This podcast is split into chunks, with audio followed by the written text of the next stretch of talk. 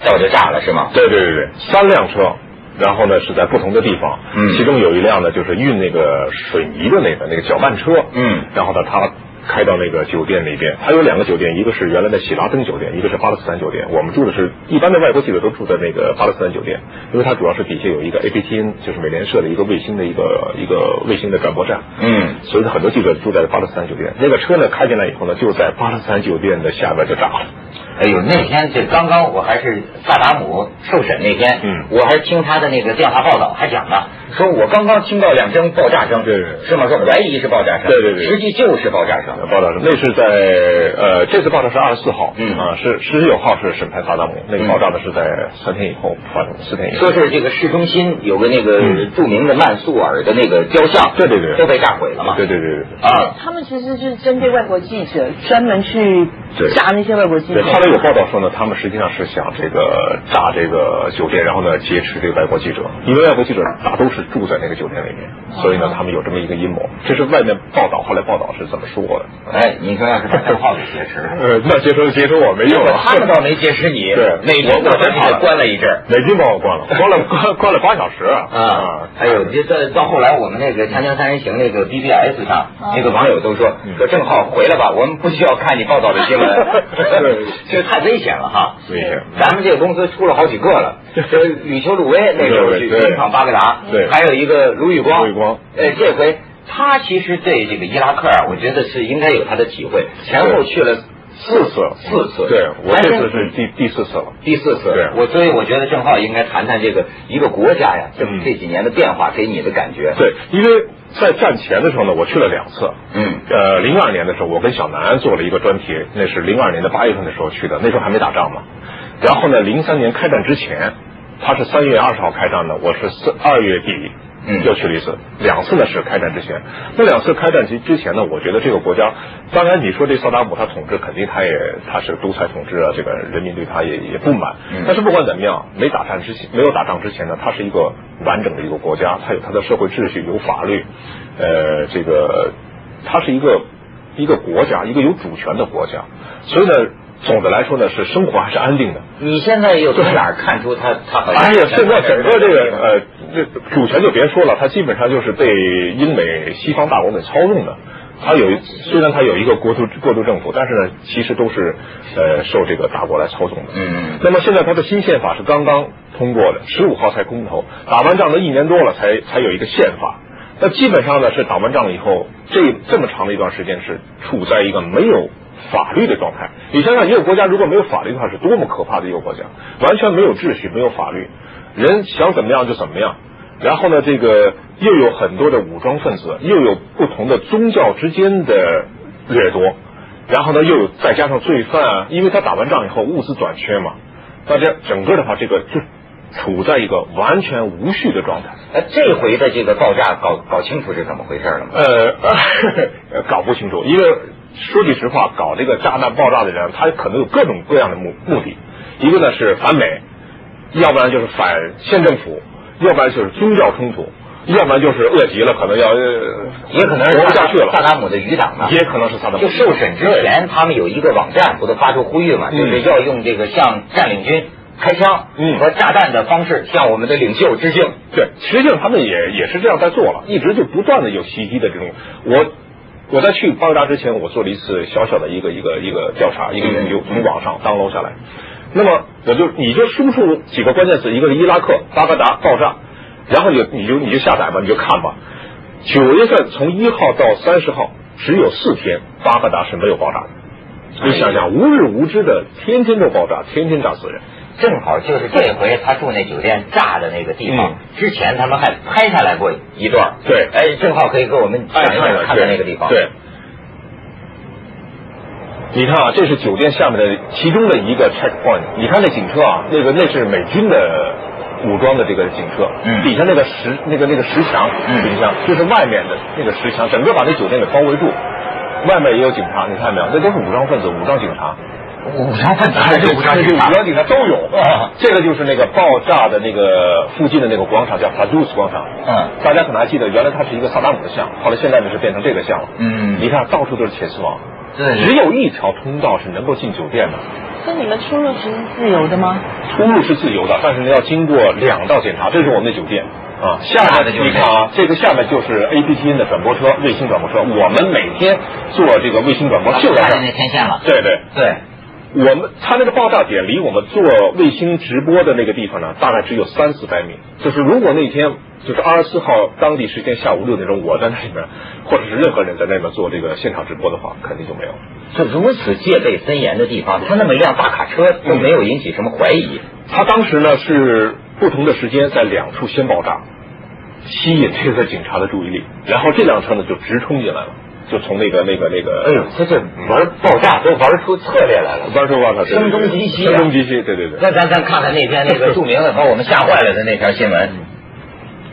美联社的摄影机拍摄到了其中一辆装满炸药的混凝土车在巴勒斯坦饭店外围围墙来回冲撞并且爆炸的画面。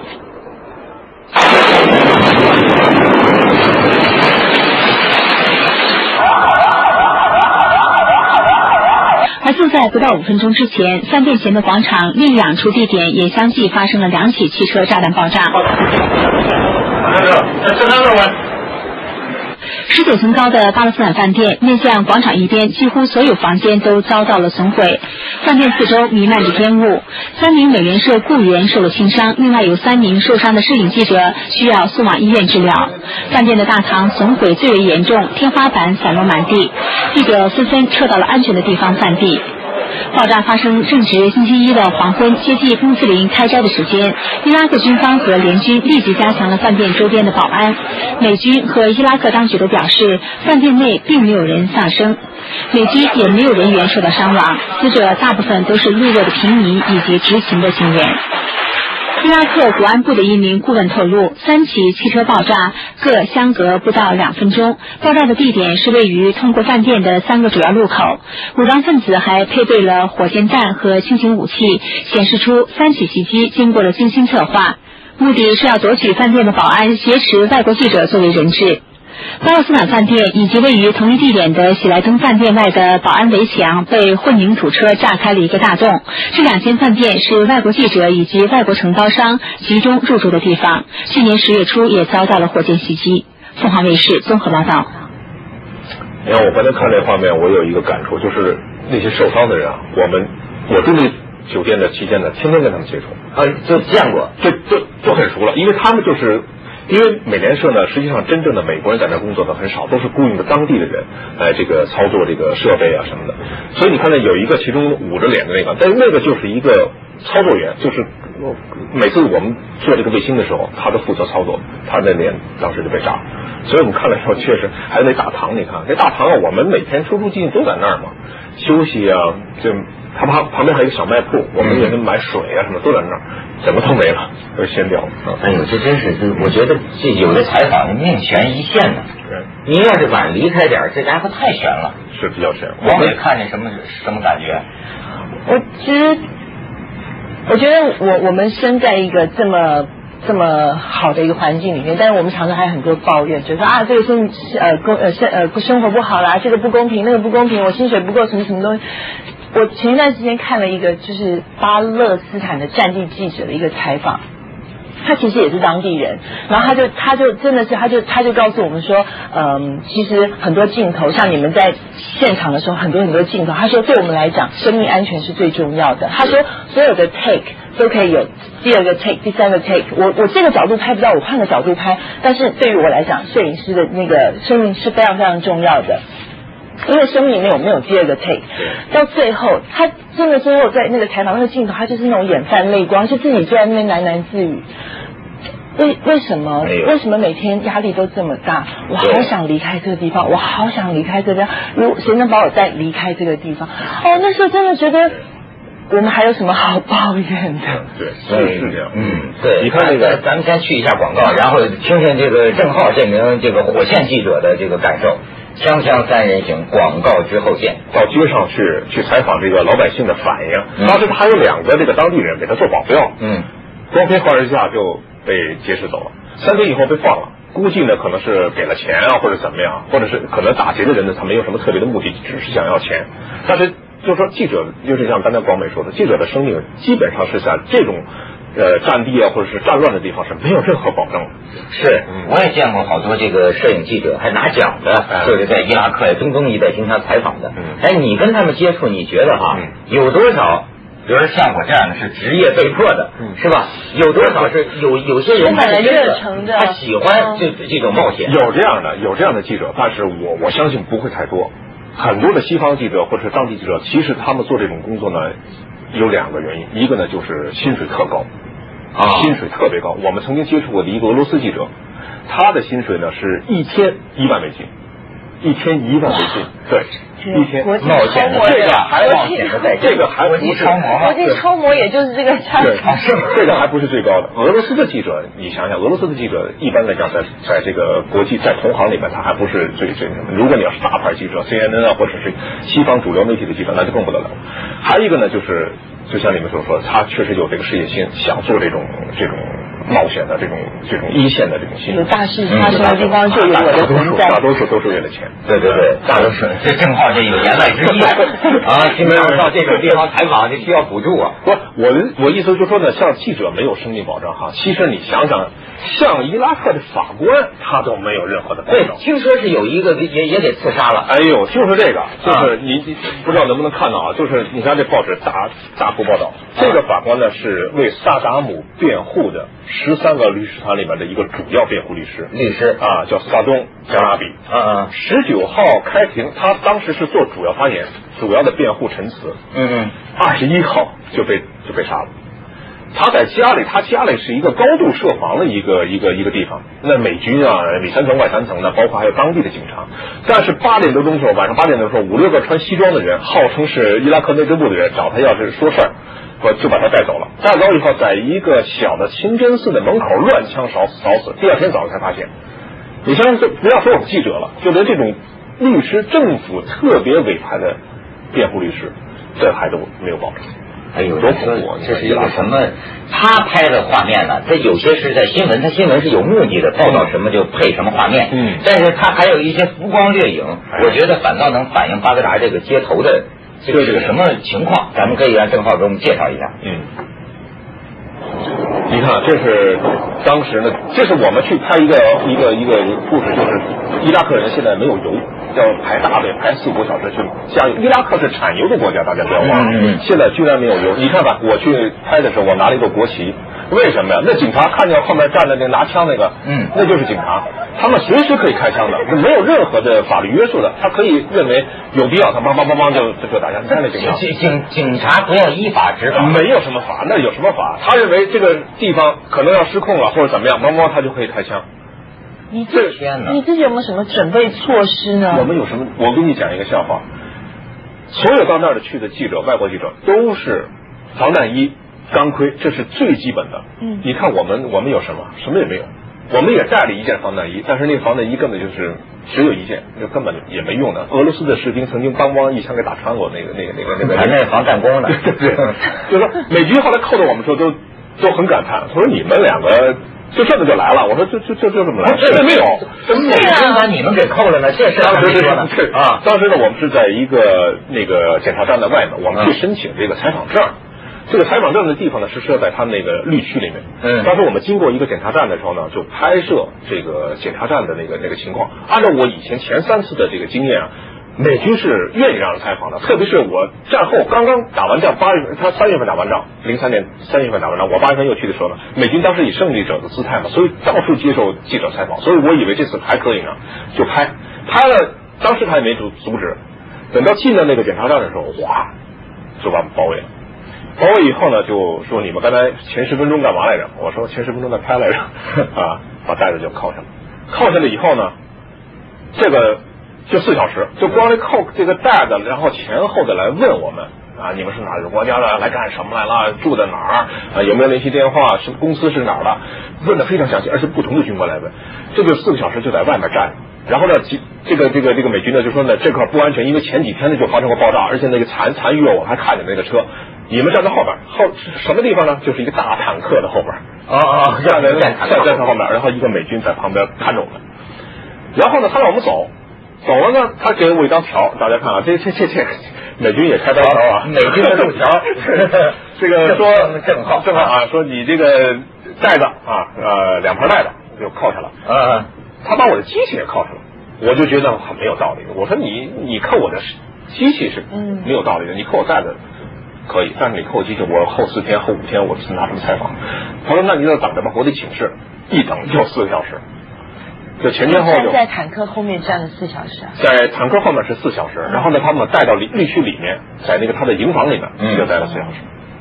这都对有啊。呃，这不是说有有可能萨达姆关在他隔壁嘛？是啊对对，因为萨达姆审判也是在绿区里面，啊对那萨达姆审判的时候，你能接近到什么地方？接近不了。他一共有全球大概有七八十个媒体申请，但是全球呢，最后他只挑选了十家是能够进入到法庭里面的，包括我们新华社，新华社在这儿差不多有二十年了，嗯这个开记者站在巴格达，跟他们上层关系啊都很好的，都没有机会，那更不用说我们了。这十家主要是西方媒体，还有阿拉伯的一些主要媒体。对他们去了，还反应听听不见嘛？你看那个审啊对对对对审判那个新闻了吧？对，很仓促，嗯，弄得很仓促，很很那什么，呃，哎，你像你已经是四次嗯去那个地方了，嗯这四次每一次你的这个观感呢有不同吗？非常不同，呃非常不一样，哎落差特别大啊！啊这怎么我我这次去说句实话，我觉得特别悲哀，我就心情就觉得特别难过，因为我知道他原来打仗之前是什么样，就基本上他社会制度是。结婚啊，我们跟小达拍了很多结婚啊，嗯这个哎呀欢庆啊，这个这个在外面吃饭啊，这个老百姓还是很很，当然你可以说是表面现象，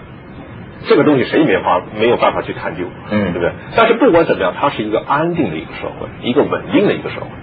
但是这次却完全不一样，到处都是铁丝网，到处都是钢筋水泥的这个挡板，就像柏林墙似的。你想想，一个大马路中间有这么大墙隔着，有铁丝网，然后呢，到处都是这个 checkpoint，就是检查站，然后用机枪来对着，因为实在是不安全。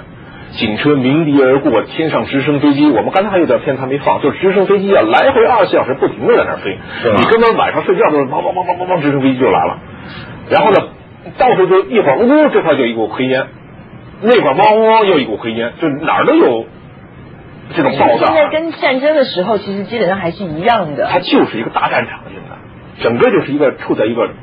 战乱的状态。所以不要讲社会秩序了，没有人可以正常的生活、工作都很难没有了吧？很难这个正常的生活，因为你不知道什么时候你出上街的时候，当身边就有一个汽车炸弹爆炸。对，那你如果照这样说，这家里的人今天出门上班，没准就回不来了。多啊，这种事儿太多了，一天要炸死二十多个的，一次爆炸炸死二十多个，一次这个踩踏事件有两百多人死亡，你想想。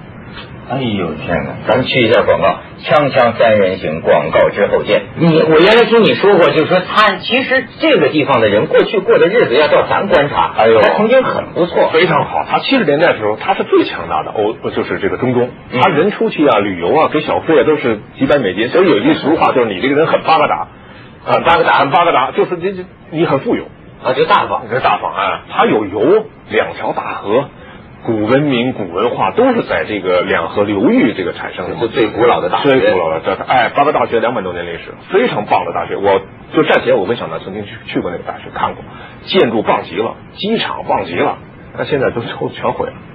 啊，所以你当你看到一个国家被毁了的时候，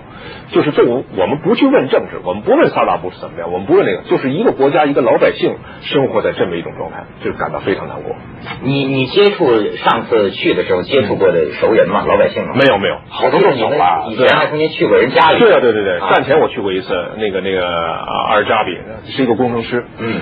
战后我又去过一次，但是这次我就没去，因为什么呢？他住那地方已经被层层包围，根本都进不去，我都找不到那门儿去，好多地方都是只有一个通道，这车转来转去都找不到那门儿在什么地方，那等于说现在巴格达人串门都不方便哎哎，。更不方便，这不是跟打监狱一样。所以这这种资讯的流通现在是用什么方法？我看你带了很多很漂亮的报纸回来哎，，对，这报纸呢是它现在是都有，阿拉伯主要是阿拉伯文的啊、这报纸，但是呢，这个电视的媒体电视呢有两家是本地的。